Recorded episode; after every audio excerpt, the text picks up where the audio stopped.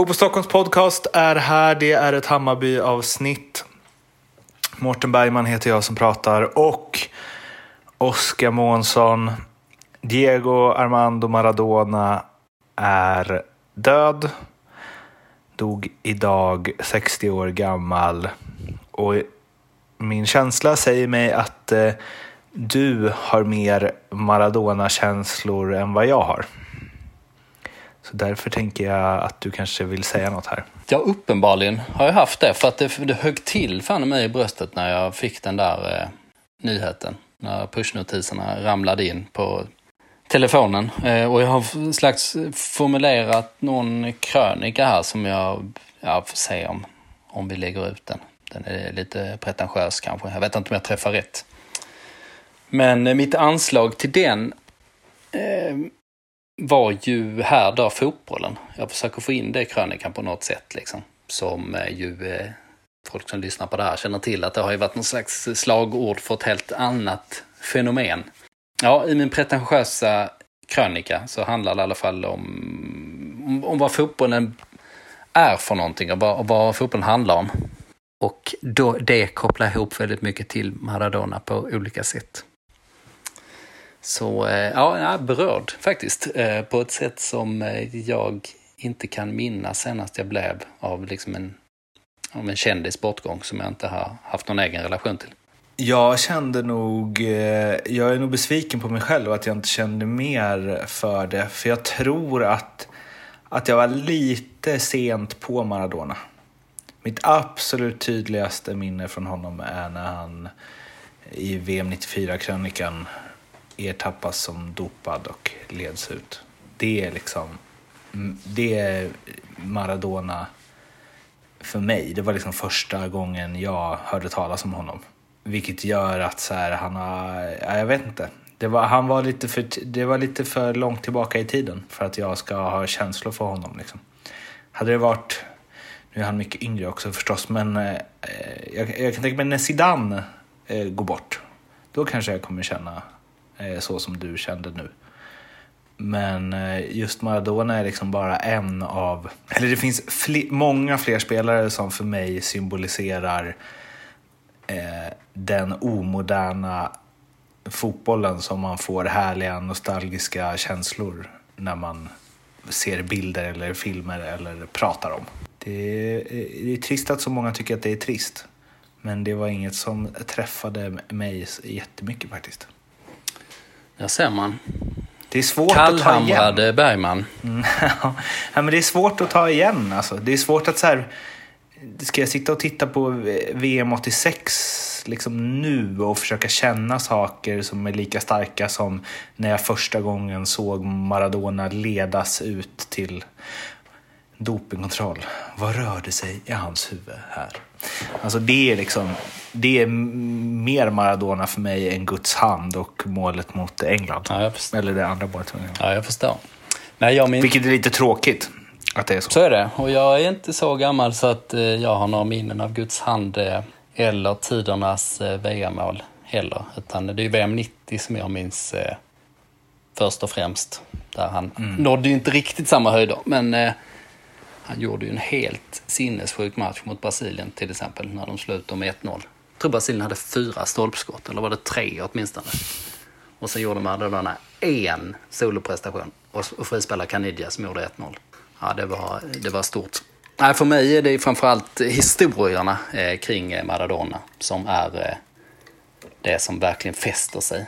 För mig är liksom inte Zidane eller någon spelare, varken förr eller senare, liksom i närheten liksom, vad det gäller det här eh, storslagna och det här liksom eh, underdog-perspektivet liksom och fingret mot etablissemanget och liksom, eh, ja, galenskapen och genialiteten och allt det där. Det var någon som skrev att han bär på, bar på en svärta som gjorde att vanliga människor kunde identifiera sig med honom. Som man, inte, den, man hittar inte riktigt den svärtan hos Cristiano Ronaldo och Leo Messi. Nej, men det är en, eh, precis. Nej, det ligger mycket i det. Eh, ja, och så kunde man identifiera sig med honom på grund av det. Men han levde ju också liksom ett sånt utsvävande liv. Liksom i alla tänkbara ändar. Så det, liksom, det gick ju inte att identifiera sig med honom samtidigt. Så han var ju någon slags mer en symbol på något sätt. Eh, bara det att han valde att gå till Napoli när han 1984, alla visste då att han är liksom tidernas fotbollsgeni. Att han går till Napoli som knappt hade klarat sig kvar i Serie A eh, två år tidigare. Liksom. Det är ju en annan fotbollsvärld vi pratar om. Men han ville dit. Han kände att han skulle dit. Ehm, och i södra Italien vinner man inte ligan. Det har de aldrig gjort. Eh, liksom, någonsin, tror jag. Och sen ledde han då Napoli liksom, till eh, de här eh, titlarna. Ehm, och gav fingret mot hela... Eller alla i Neapel kände att de gav fingret mot alla i det rika norr som har liksom förtryckt dem mer eller mindre. Eh, eller sett ner på dem åtminstone i, i så många år. Men, Om eh, han hade gått till en av Stockholmsklubbarna, då hade han ju gått till Bayern. Han hade väl det. Precis. Söder om stan, söder om huvudstaden. Nej, jag håller inte riktigt va.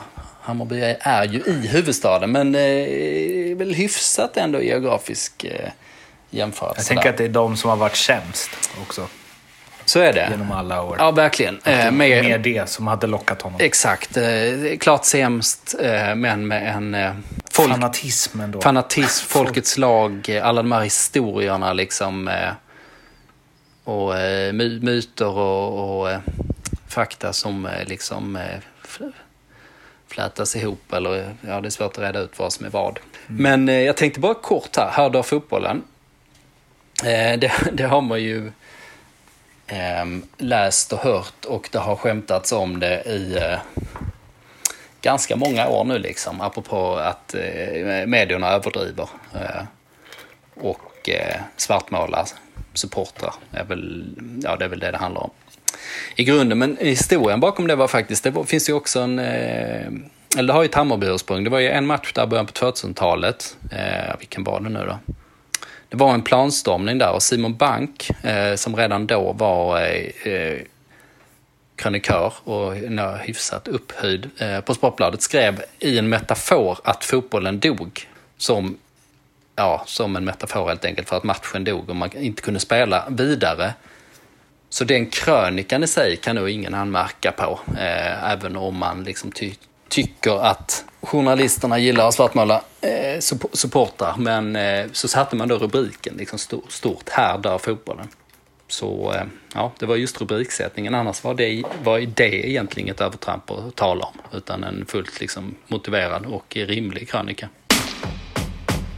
Från Maradona via Simon Bank till Kan Sverige vinna EM-guld 2021? Ja, Välkomna till Hammarbypodden. det kommer, kommer mycket Hammarby sen.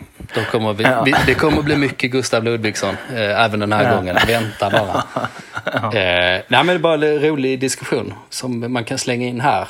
Eh, nu när Zlatan har gläntat på dörren och som man, om man leker med tanken på att han spelar då EM till nästa sommar. Så då ställer jag frågan, har, har Sverige liksom ett tillräckligt bra lag för att om allt klaffar eh, kan vara en, en titelkandidat? Men så här är det ju. Att Grekland hade ju tydligen ett tillräckligt bra lag om allt klaffar. Men det var ju allt, allt, allt klaffade. Ja, och det är ju som att eh, Sverige utan sina tre bästa spelare skulle vinna. Så mycket måste det klaffa. Så det får ju se, bara ses som någon slags anomali. Ändå bara att det finns en, eh, en liksom, ja, en långskottschans givetvis, men att det liksom inte är helt uppåt väggarna i vart fall. Att Sverige skulle kunna slå vem som helst på en bra dag. Nej. Nej, men det, det är ett intressant eh, lag. Och eh, tyvärr så tycker jag väl att det är liksom, eller det börjar bli i alla fall. Eller då kommer det vara. Det, det hade gärna fått vara en eh, lite mindre styrka offensivt och lite mer defensivt kanske. Alltså om nu Zlatan är med, menar jag. Mm. Så hade man gärna, då kan man liksom, hade gärna bytt Quaison mot en, en bättre försvarsspelare. Eller innermittfäl- defensiv innermittfältare eller något. Ja, verkligen. Man hade kunnat byta ut Quaison och Alexander Isak till och med. Om, om Zlatan kommer in liksom. För då, det liksom, eh, båda de skulle mycket väl kunna sitta på bänken och det skulle Viktor Claesson också göra. Liksom, även om han bara eh, går hur jävla bra som helst i, i Ryssland. Vi ska vara glada att det inte är Erik Hamrén som tränar.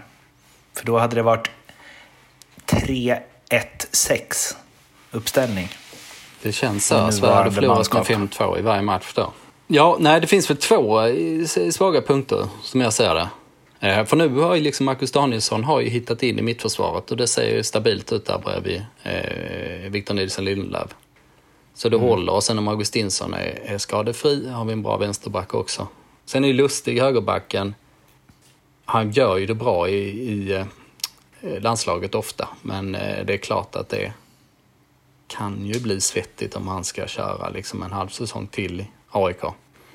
Det hade ju varit skönt. Framförallt om det inte blir något allsvenskt spel innan EM så blir det ju ganska svettigt. Ja, verkligen. Nej, det hade känts eh, bra med ett lite eh, snabbare alternativ där, liksom, så man hade kunnat gå högt. Och sen så är det som du sa, en defensiv mittfältare behöver man ju också. Och det hade man ju verkligen man hade kunnat byta både Isak och Quaison nästa sommar mot en dunder defensiv mittfältare. Mm. Mm. Eh, och lösningen fanns en gång, men inte längre. Men den fanns i Oslo. Mm. Det här står ju i körschemat. ja. Och jag fattar inte riktigt. Nej, men tänk att jag är fader Fora. Fan, vet du vad som stressar mig oerhört mycket nu? Det är att alla som lyssnar just nu har förmodligen redan kommit på det. Nej, jag tror inte det faktiskt. Nej, vad bra. Nej, det, är, fan, jag... det, är liksom, det är inte så mycket finess på den här gatan heller. Men eh, eh, Norge har ju en dunder-mittfältare på gång i Sander Berge som är 22 år och absolut bärande i, eh, i Premier League i Sheffield som han spelar i. Och eh, han har en svensk mamma. Alltså han skulle Nej. ha kunnat valt Sverige en gång i tiden. Men han är en svikare. Men dum som han var så tog han ju norska landslaget. Nu kan de i och för sig bli rätt bra i framtiden där med sin eh, liksom, generation med Holland och Ödegård och det där gänget. Hoppas inte. Men nej, och det känns ändå som att Sverige har ju ändå, ja, Sverige är ju liksom fortfarande rätt mycket bättre. Men eh, mm, där fanns nog lösningen tror jag. Så där rök EM-guldet yes. 21? Precis. Det rök för, ja. när kan han ha debuterat i A-landslaget? Kanske två, tre år sedan eller något sånt där. Där försvann chansen. Mm. Det var nästan samtidigt som Zlatan slutade. Eller slutade första gången i alla fall. Ja, just det. Visst kommer visst, visst kom han komma tillbaka? Som Henke Larsson. Ja, nu, nu känner man ju det. Sen så har jag i och för sig eh, fått intrycket redan innan han pratade om det här så pratade jag med folk som var nära Zlatan. Som sa att eh, jag frågade två personer varav en gav ett rätt tydligt svar. Där jag frågade, tror du Zlatan vill eh, tillbaka till landslaget? Och då var svaret nej, det tror jag inte, men jag tror han vill bli uppringd och tillfrågad. Så det kan ju fortfarande vara så att det är det som det handlar om. Men eh, who knows? Hammarby, Malmö FF, 2-2. Sicken eh, tillställning. Det brann av åt både höger och vänster och mm, ja men fan eh, lite allsvensk glöd så här sena november med tre matcher kvar. Verkligen. Eh, de som lyssnar på det här kommer tycka att det eh, var ett antiklimax med tanke på det slutade. Hammar, alltså, Hammarby tryckte ju verkligen på mot slutet ehm, för att göra det 3-2 målet och eh, Marco Johansson gjorde ju bland annat en riktigt fin räddning på Kasaniklic närskott och man hade ytterligare bra chanser. Och hade man plockat den där trean så hade man ju varit med i fighten om topplatserna och nu är man ju inte där. Så jag förstår känslan efter just den här matchen att eh, det var inte så kul att gå därifrån. Men eh, vi som betraktar mer objektivt såg ju en eh, riktigt kul match på många sätt. Och framförallt det här som du sa, att det, att det gällde saker. Dels att det var en jäkla svängig, rolig match att följa, men också att det fanns en eh, hetta i det som gjorde att den var eh, eh, intressant att titta på. Jag vill typ börja där. Jag vet att det inte är först i köris. Men ehm, eh, situationen med Ayman Cher och Anders Christiansen eh, där du vill ju, du vill ju liksom, du, du har full förståelse för alla. Mm. Du är liksom på alla sida, lite grann. Mm. Jag, jag kommer ta en, en svår position här. Men eh, kan inte du först eh, eh, redogöra för din syn på det hela? Jag tycker att eh, det är klart att... Eh, mm, det är väl inte en skitsnygg tackling, men eh, det, det som är svårt att släppa är ju hur otroligt arg Sören Rex blir. F- för något som jag tänker att om eh, lagkamrater hade blivit så där arga varje gång en sån där tackling hade gjorts, då hade det ju hänt, då, det hade varit lite konstigt. För då kan man ju bli så där arg för andra grejer också. Mm. Många stryptag blir det. Ja, sen så tyckte jag väl inte att han, det han gjorde på Aymacher var så himla... Det var ju inte liksom... Det var ingen Jonas Olsson direkt. Och sen gillar man ju att David Fällman kliver in, som han gör. eh, Och backar upp Aymacher. Men eh, jag vet inte. Det är, det är mest att det blir konstigt när någon reagerar så starkt på något som den inte borde reagera så starkt på. Ja, Det var som det var ju en miniversion av när, vem var det nu?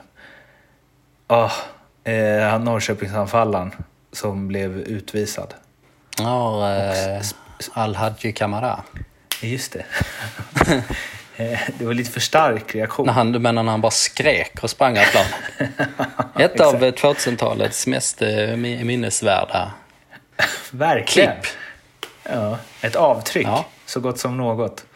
Ja, nej, jag tyckte väl att eh, Rex var, jag fattar inte riktigt vad, jo, Christiansen stora stjärnan och så, och de är väl rädda att han ska bli skadad, men så farlig var han väl inte? Eller? Nej, det var det ju inte. Eh, och eh, Rex, nu var det ju liksom, vad ska man säga, han tar väl i tröjan med liksom. Det, jag tyckte inte det var så stryptag. Nej, stryptag var väl att ta i, men det var ju åtminstone...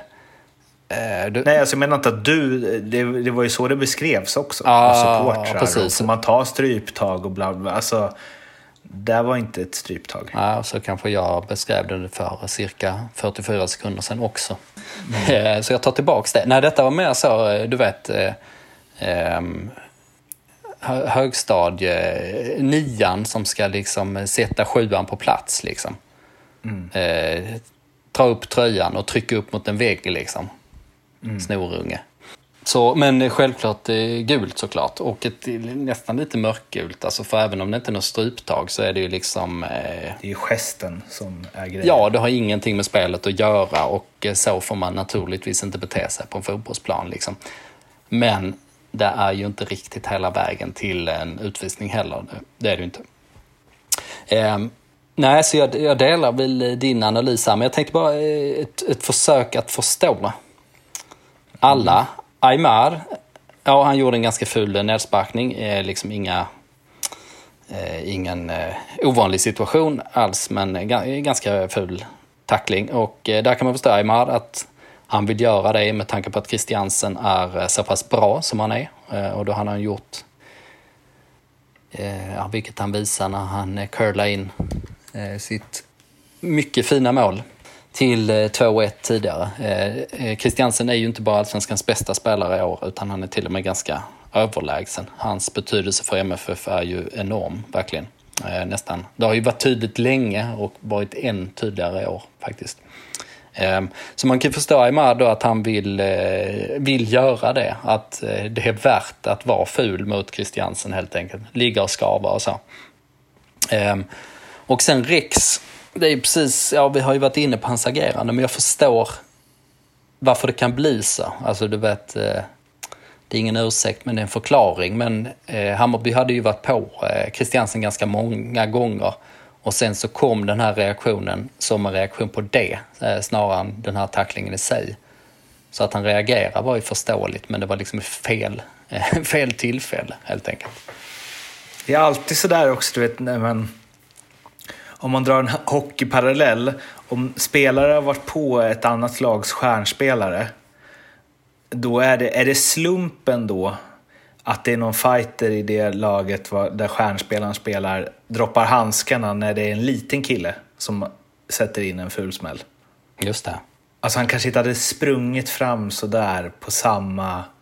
Alltså det är lite så här pojkspoling, vad gör du? Kom inte hit och kom. Jag tror inte han hade riktigt på samma sätt sprungit fram till Fällman. Nej, det tror inte jag heller. Jag tror, nej det är sant, det fanns nog ett inslag av feghet där också. Får man säga. Men, eh, så, men som sagt, eh, förstår eh, båda dem då på ett visst sätt, även om de gjort fel. Fällman förstår man ju definitivt. För han gjorde ju allting rätt där. Han gick in och skyddade Cher, så som han kan göra egenskap av, eh, ja, han är ju en av kaptenerna också.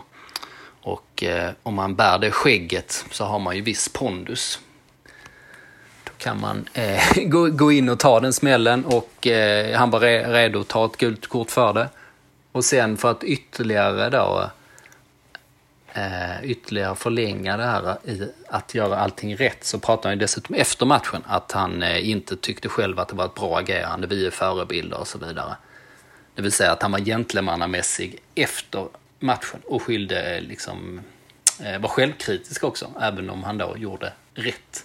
Men det var även rätt signal att sända ut efteråt, tyckte jag. Prestigelöst, storsint. Mm. Heja Fällman. Mm. Nu kommer vi till en favoritpunkt. Gustav Ludvigsson. Ja, nu blir det mysigt här. Har du hällt upp eh, din GT nu? Nu ska vi prata Ludvigsson. Han eh, blev rankad, jag fick aldrig ta upp det här sist. Han blev rankad på 17 eller 19 plats när eh, Sportbladet gjorde en på de bästa spelarna i Allsvenskan i år. Mm. Du fick inte ta upp det alltså? Ja, men jag känner att det jag liksom försökte, men det, det fanns ingen lucka så jag kunde trä in det. Ah, okay. eh, Tror du jag vill skydda Sportbladet i egenskap av... För detta medarbetare.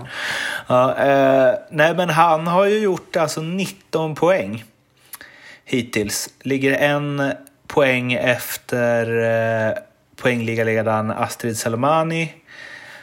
Och eh, har ju varit otroligt... Eh, man har varit otroligt imponerad av honom. Alla åtta målen har också varit spelmål. Och... Eh, Eh, vi har ju gillat honom hela tiden och höjt honom hela tiden och sagt att han alltid borde starta och så från början. Men att han skulle göra så mycket poäng kanske man inte riktigt hade sett med tanke på eh, hans spelstil och så, även om han gjorde en del mål i ÖIS och så. Men när de rankar honom 17 eller 19, då skulle jag säga att de gör fel.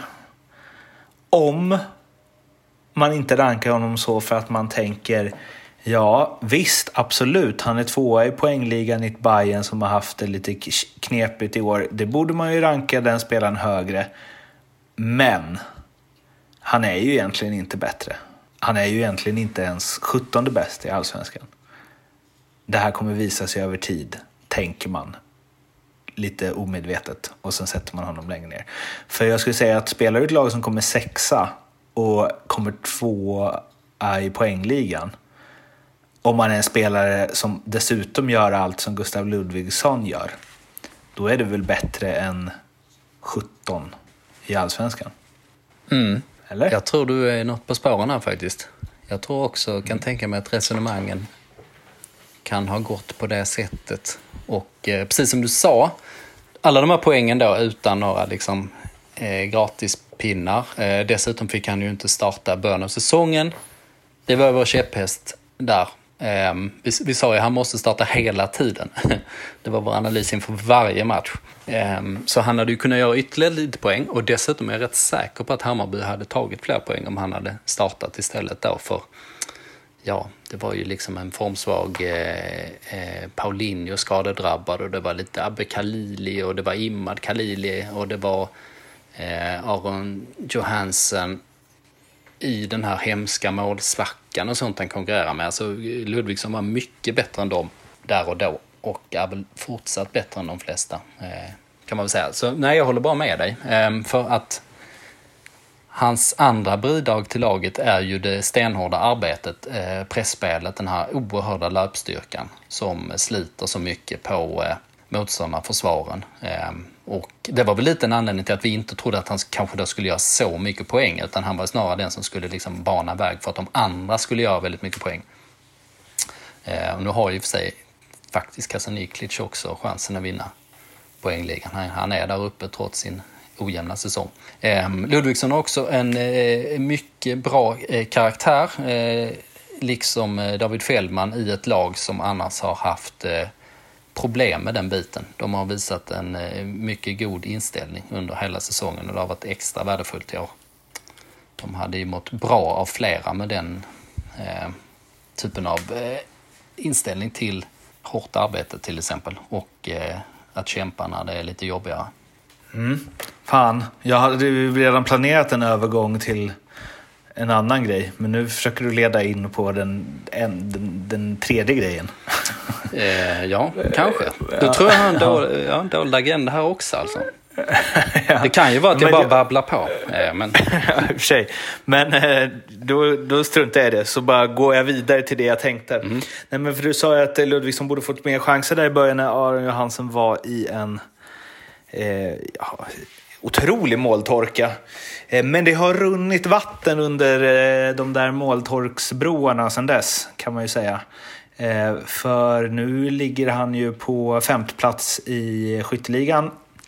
Fyra mål efter en tre straffad på 13 minuter dopad Totte Nyman. Starkt att sätta tre straffar på 13 minuter när de väl är dömda. Mm. Highlights-rekommendation. Eh, Straffarna i sig, var, ja, en liten highlights-rekommendation kan vi väl slänga in här. Straffarna i sig var väl inte så spektakulära, men bara att se en match där det blir tre straffar, varav två var tveksamma, på hur många minuter var det? 13. Ja, det tycker jag att folk kan titta på. Mm. Eh, men Aron, han gör ju eh, fina mål och han drar över Atlanten när säsongen är över. Mm, han uttalar sig i en intervju. Ja, vilka var det nu då han pratade med? Eh, det var någon amerikansk media tror jag. Han var i alla fall tydlig med att hans plan är att lämna Hammarby efter säsongen och att han är sugen på att flytta till USA och spela i någon eh, MLS-klubb där. Det är spännande att han har liksom, att han var, han var så dålig ett tag. Du eh, sa ju massa gånger att han, kom, det är liksom, han är hopplös. Det här kommer aldrig gå. Och nu, jag tror han har bäst... Eh, av de som gjort tvåsiffrigt antal mål har han ju bäst målsnitt i alla fall. I Allsvenskan. Du menar, 12 mål på 22 matcher. Du menar att jag hade fel alltså? Eh, men vet du, nej, ja det menar jag. Men också att det blir någonstans som att så här, ja, Hammarby hade lite nytta av honom i år. Men de gav, alltså Billborn gav liksom inte upp. Och tacken är att han bara ska dra nu. Mm. Det är ju lite problemet med den typen av värvningar, eller det är ju risken i alla fall. Och mm. Ja, jag hade fel, eh, så det mm. sjöng om det. Ehm, men han gick ju som sagt 17 matcher som mållös. Ehm, och det missar man ibland i analysen tycker jag. Alltså när man pratar om de här spelarna som ska hem och eh, eh, varva upp igen, som Hammarby har riktat in sig på ganska mycket, då pratar man ju om tålamod och det ska man ha och då kan man få ut liksom mycket av de här spelarna kanske under en kort period. Men de här, den här långa perioden innan det lossnar kan man ju inte ta bort ur analysen. Att det är ett år liksom, när man spelar med en spelare som inte fungerar överhuvudtaget men man bara fortsätter ge chanser för att det ska lossna på något sätt.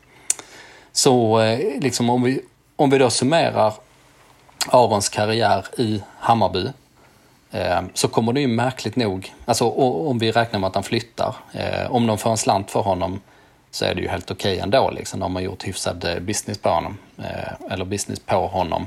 Men om vi summerar hans tid i Hammarby då, om han lämnar, så kommer det ändå inte vara ett bra betyg.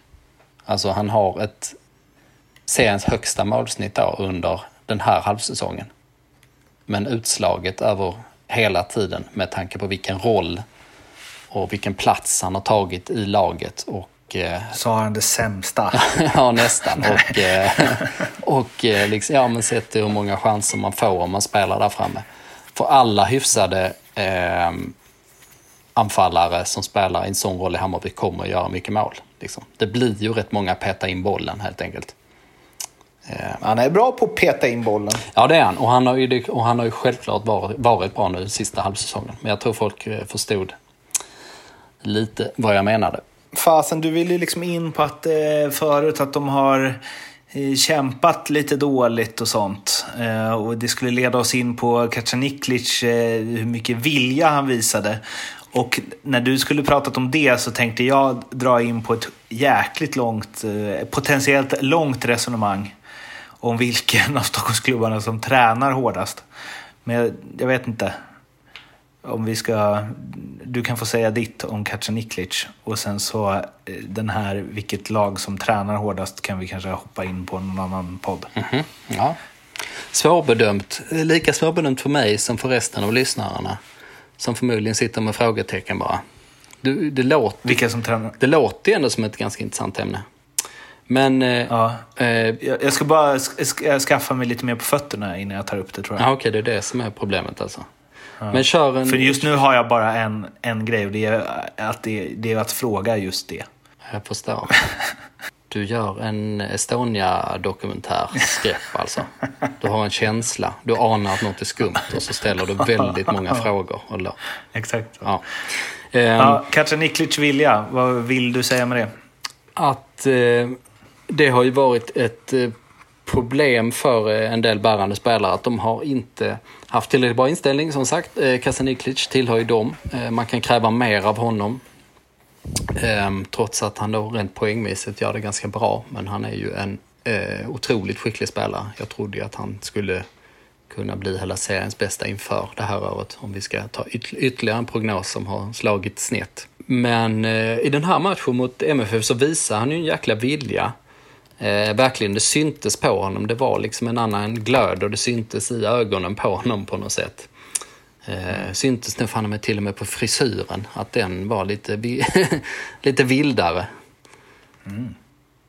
Det var inte så... Bra spaning. Ja, eh, jag tror jag har täckning för den teorin också. Det kan ju vara att han har lite längre hår än vanligt också. Men jag väljer, väljer ändå den första sanningen.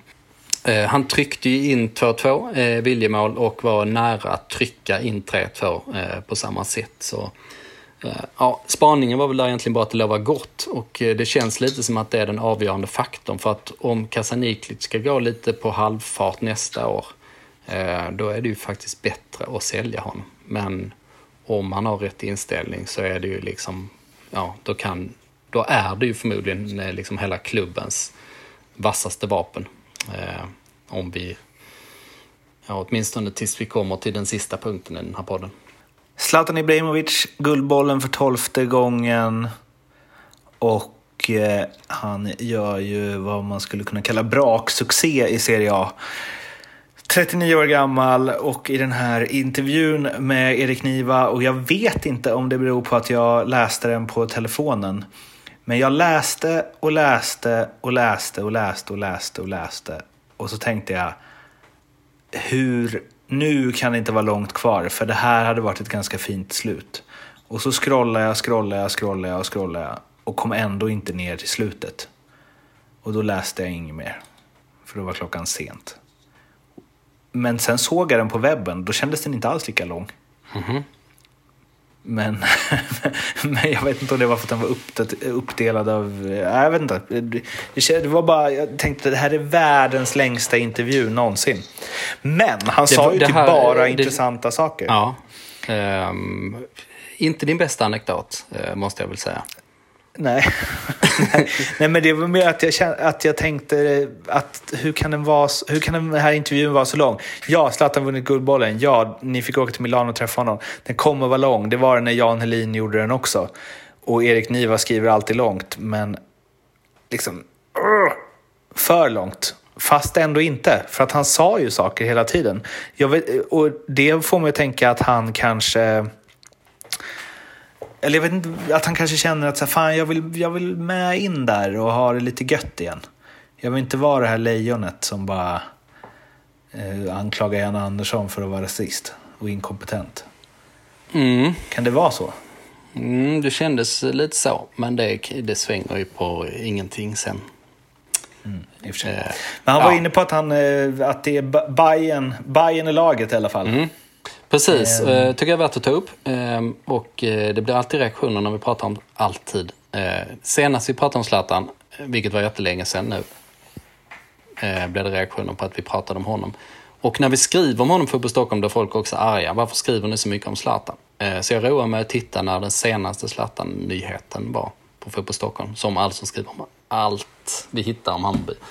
Var det sju månader sedan faktiskt. Ehm, så vi är de som eh, definitivt skriver minst om honom. Så, eh, ja, eh, så då kan jag känna mig trygg att prata vidare här. Men han, pratar ju om Hammarby. Ehm, och kontentan av det är väl liksom att den här bilden som Zlatan ville förmedla till en början och som Hammarby också, även om Hammarby var liksom tagna på sängen i början, om hur seriöst och djupgående det här var. Eh, som man eh, eh, ja, instinktivt ifrågasatte. Den har ju stärkts kan man ju säga. Han pratar bland annat om hur mycket han triggas av Ehm, det här att de vandaliserar statyn i Malmö och att det gör liksom att hans drivkrafter med att eh, med Hammarby och ta dem, de ska ju bli bäst i Skandinavien och sånt pratar han om. Att det har ökat och det är ju liksom Zlatan, hans go-to-resonemang. In a nutshell. Det är ju det, han målar upp fiender som han slåss mot. Och, och de liksom spelar ingen roll om de är reella eller påhittade. Men det är så han funkar i vart fall. Um, hade något gött citat där som var rätt långt om allting och så man avslutar med men det här lägger jag ingen energi på eller något sånt. Ja just det. Men det är ju, bara... men det är ju macho-prylen där liksom. Mm. Att han alltid ska vara Han måste ändå vara tuff liksom. Mm. Eh, men eh, han har ju också he hela sitt liv när eh, karriären är över. Alltså det kommer ju vara Mila, eh, Milano och Eh, Stockholm som han kommer bo i. Stockholm kommer ju vara basen. Han har sina bostäder där, han har sina eh, engagemang, eh, affärsengagemang i Stockholm. Han har egentligen ingenting med Malmö att göra till exempel och eh, hans två barn spelar i Hammarby. Och det är uppenbart att det här liksom att driva fotbollsklubb har eh, eh, triggat honom och intresserat honom mycket. Ja, han kommer nog vara rätt engagerad. Svårt att säga hur länge, med Zlatan vet man ju aldrig sånt. Men det är, liksom, det är, det är verkligen ingen, eh, det är inga halvmesyrer vi pratar om i vart fall. Om han då kommer då? Då blir det guld, fest på Söder. Ja, om man ska spela. Han öppnar ju den dörren tydligt och berättade också att det var nära att han eh, skrev på för Hammarby i eh, våras, somras där. Men eh, då var det ju så som vi, jag tror vi pratade om det, jag skrev i alla fall en krönika där jag spekulerade i, där jag trodde att det skulle bli Hammarby.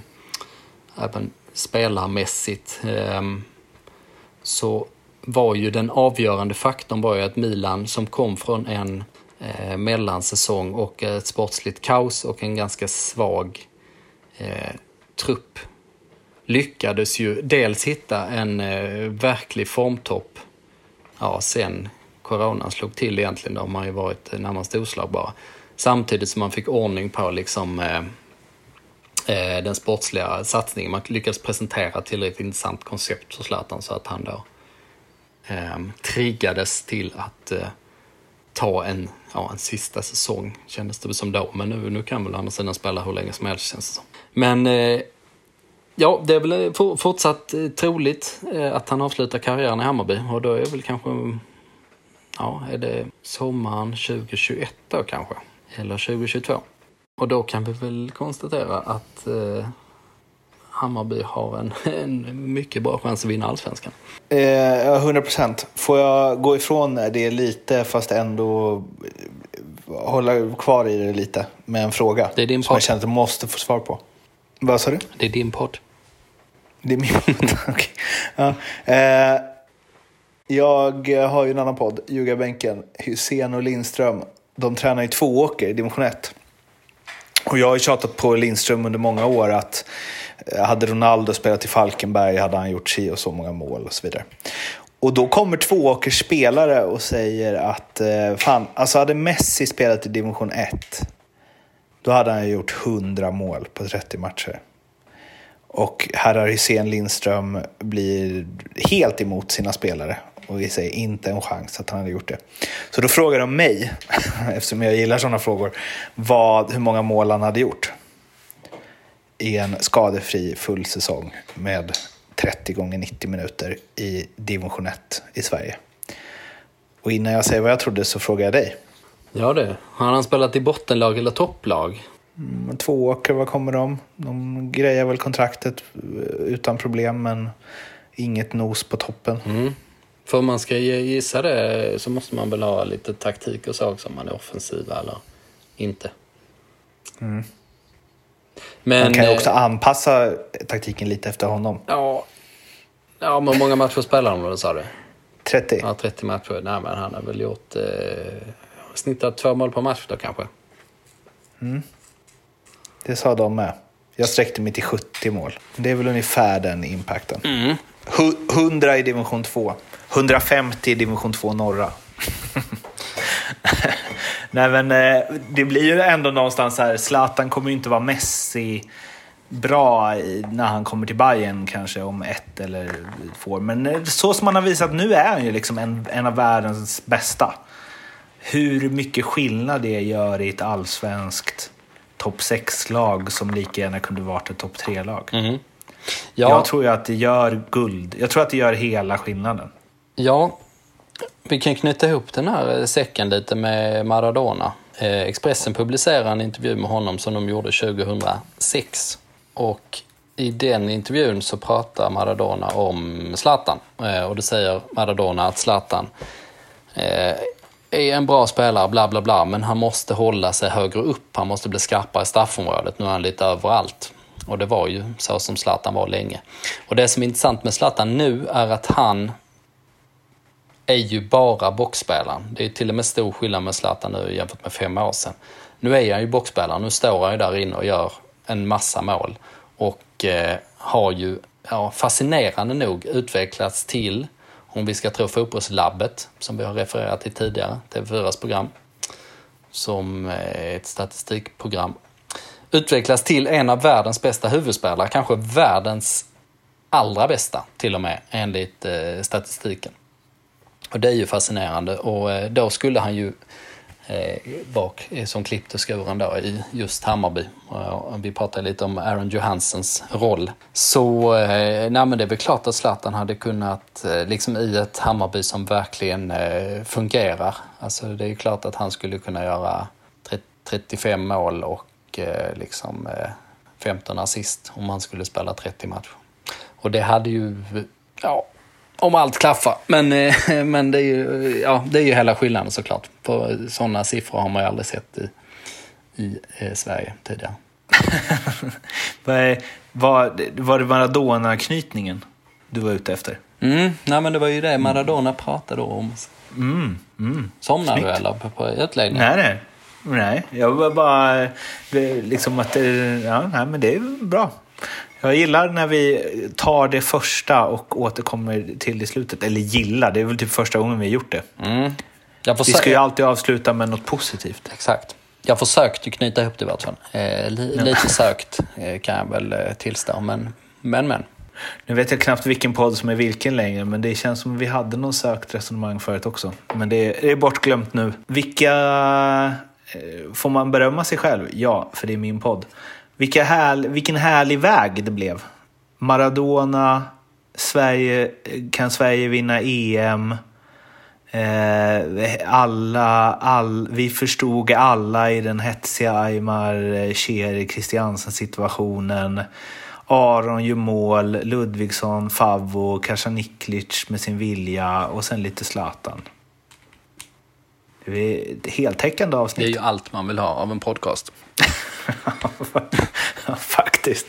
Ja. leverans, fan mig. leverans. Ta, uh, vi kanske slog i taket nu två omgångar innan säsongen är slut. Mm. Men det var alles för eh, det här avsnittet. Vi finns på Instagram, Twitter, Facebook om ni vill snacka Bayern eller Maradona eller Zlatan eller vad ni nu vill prata om. Och sen så hörs vi igen om en vecka och tills dess får ni ha det så bra. Hej då!